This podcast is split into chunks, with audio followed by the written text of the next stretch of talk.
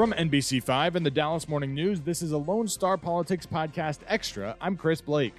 The 87th session of the Texas legislature wrapped up on Monday, and Speaker of the House Dade Phelan completed his first session in charge. The Republican from Beaumont sat down with Julie Fine on Tuesday to discuss his 140 days as Speaker. All right, Speaker, first of all, thanks for being with us. If you have to sum up the session, how do you do it? It was a great success uh, on a lot of fronts, uh, considering what we were up against when session started with COVID 19, a, a, pandemic that impacted you know, Texas to a great extent and our public education, higher education, healthcare systems. Um, we had uh, this winter storm Uri that came through during session as well, which really shut down things for about 10 days.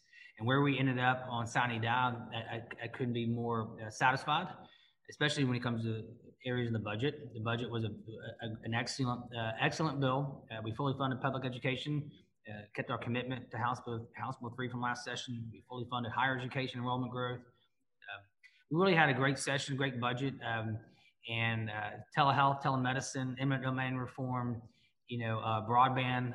A lot of the huge priorities that all Texans expected from this legislature were accomplished. Did the legislature go far enough addressing the problems in the power grid? We did uh, a bunch of tremendous work in a very short period of time that we had. It's a very complex uh, issue.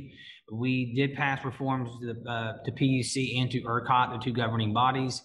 We, um, we passed legislation on winterization, on accountability, on transparency. We had a lot done. Uh, we'll have an opportunity probably in a special session that may be coming sooner rather than later to go even further when it comes to uh, securitization and how we, um, how we help the consumer, how we help some of these uh, co-ops and, and municipal providers and with them as the debt that they, they incurred in that very short window.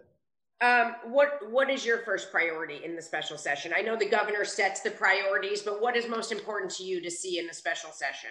Well, I think his two priorities are spot on. Um, I knew, uh, you know, the other day when we didn't pass election integrity, and I told my colleagues in the Democratic caucus that you know I have the power uh, in the uh, ability to lock the doors and you know compel members to stay in and, and, and vote on this bill. But uh, I knew we were we were going to have another opportunity at it, uh, and the governor was going to put it on a special election call, so we could do it tonight, or we can just do it in, in this summer. So um, I was I was disappointed, just like the governor. There were a lot of items on that last calendar that I wanted to get to, not just election integrity and bail reform, but also the mental health bills we had on there. Uh, great criminal justice reform bill that dealt with um, no knock warrants and some um, some other items dealing with Children's Health Insurance Program, which he actually did get to that evening. But I was just really concerned in the waning hours of session that we didn't get to it. I understand the governor's frustration, but um, I would like to see more criminal justice reform and more um, healthcare reform on a special election call. I think that's something that impacts all 30 million Texans. But it's the governor's decision. I'm not going to tell him when when to call a special or what to put on there. But I know my House colleagues will be here ready to get the work done. So you told your Democratic colleagues, "Hey, I can lock you in and I can lock the doors." What made you decide not to do that then? Well, there's precedent for it. That's happened in the past where the speakers have locked doors and have compelled attendance.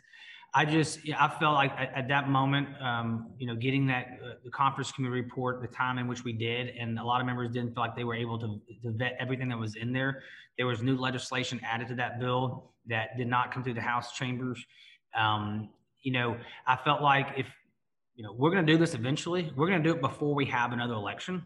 We will pass some form of election integrity uh, through the House and Senate and get to the governor's desk before there is an election here in the state of Texas. It just was was it going to happen in May? Is it going to happen in June, July, August, or September?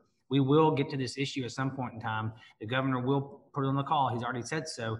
So I, I felt like you know to to uh, you know force a vote that night, lock doors, compel my colleagues to stay in the building and vote for that. Um, I feel, you know, we can we can vote on it today or we can vote on it on Tuesday. I didn't know when he's going to call us back. He, I thought he may call us back today. So essentially, you just you could lock the doors. You chose not to. Correct. So it, there's been instances in the past, like with redistricting, which is a constitutional responsibility of the legislature, that uh, that speakers have locked the doors and compelled um, uh, attendance. Uh, this is a bill that will come up in a special, and we will get to it, and we will vet it again, and we will go through, uh, you know, the election integrity process again. I will say, you know, Julie, we did pass over 20 election integrity bills. Uh, the better part of SB 7, as it left the House, has um, probably more than 50 to 60% of it has made it to the governor's desk already. So what we didn't get to, we'll get to in a special session. I can just say that, you know, we sent over a great bill to the Senate on May 17th. Um, they could have concurred and we would have been done with that issue, but we had to go to conference. And by the time we got the bill back drafted, it was in the waning hours of session. So, yeah, how do you respond to Dan Patrick's uh, saying after the walkout, apparently Texas Tribune reporting the clock ran out on the House because it was poorly managed? How do you respond to that? It wasn't poorly managed. Uh, you know, again, we passed election integrity on May 17th, and we we have finished every one of our calendars throughout session, uh, especially the the ones in which he's referring to the, um, the there's a, a Friday, Saturday, Sunday where we left and let the governor, pardon me, the, the lieutenant governor and the Senate catch up to, um, you know, referring bills and hearing some of the House priorities. We came back in that we came back in that Sunday and we passed that Friday calendar, that Saturday calendar, and that Sunday calendar on Sunday. And SB seven was not on any of those calendars. Uh, SB seven came up late in session because we went to conference on it, and by the time the bill was drafted, printed, and distributed, it was the last day of session. And that's just the House rules that we have in place. We had one day to take it up and the governor tweeting that he won't fund the legislative branch um, after what happened, the walkout. I mean, your reaction to that? Again, I understand his disappointment, and his frustration. I share a lot of that with him.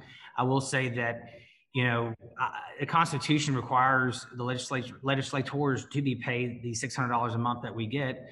Uh, I'm more concerned about the staff and support agencies that are around the legislative branch.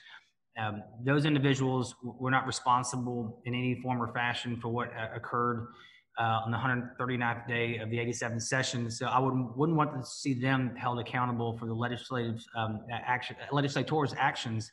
So I would just say to anyone in general that we're going to be here when the governor calls us to do the work he asks us to do when he asks us to do it and um, and I, you know, I want my staff to be paid. I don't think they, anyone wants to be an unpaid intern anytime soon, and so um, we want to make certain that they're that they're compensated for their hard work. So it was your first session. Um, looking back on it, you know, it was a little emotional. I saw at the end yesterday when people were talking to you and you were talking to them as well. Looking back on it, I mean, what goes through your mind? every day is a new day here in the Texas legislature. I can tell you that. And the 87th session was no exception. We came in with tremendous challenges coming through the first global pandemic in 102 years. A, an historic winter storm that I've never seen, or n- none of us have ever seen, that impacted the entire state of Texas. And we ended up with a really uh, great work product. I can I can tick off all the accomplishments we had. That if you told me in January would be going to the governor's desk, I would have been thrilled, and, and I'm thrilled right now. You want to do it again? Uh, of course. uh, I need to go home today and ask my wife if I can do it again, but I think I think she's going to let me. I think she's going to give me the green light. So I, I'm I'm prepared to be back here in 2023.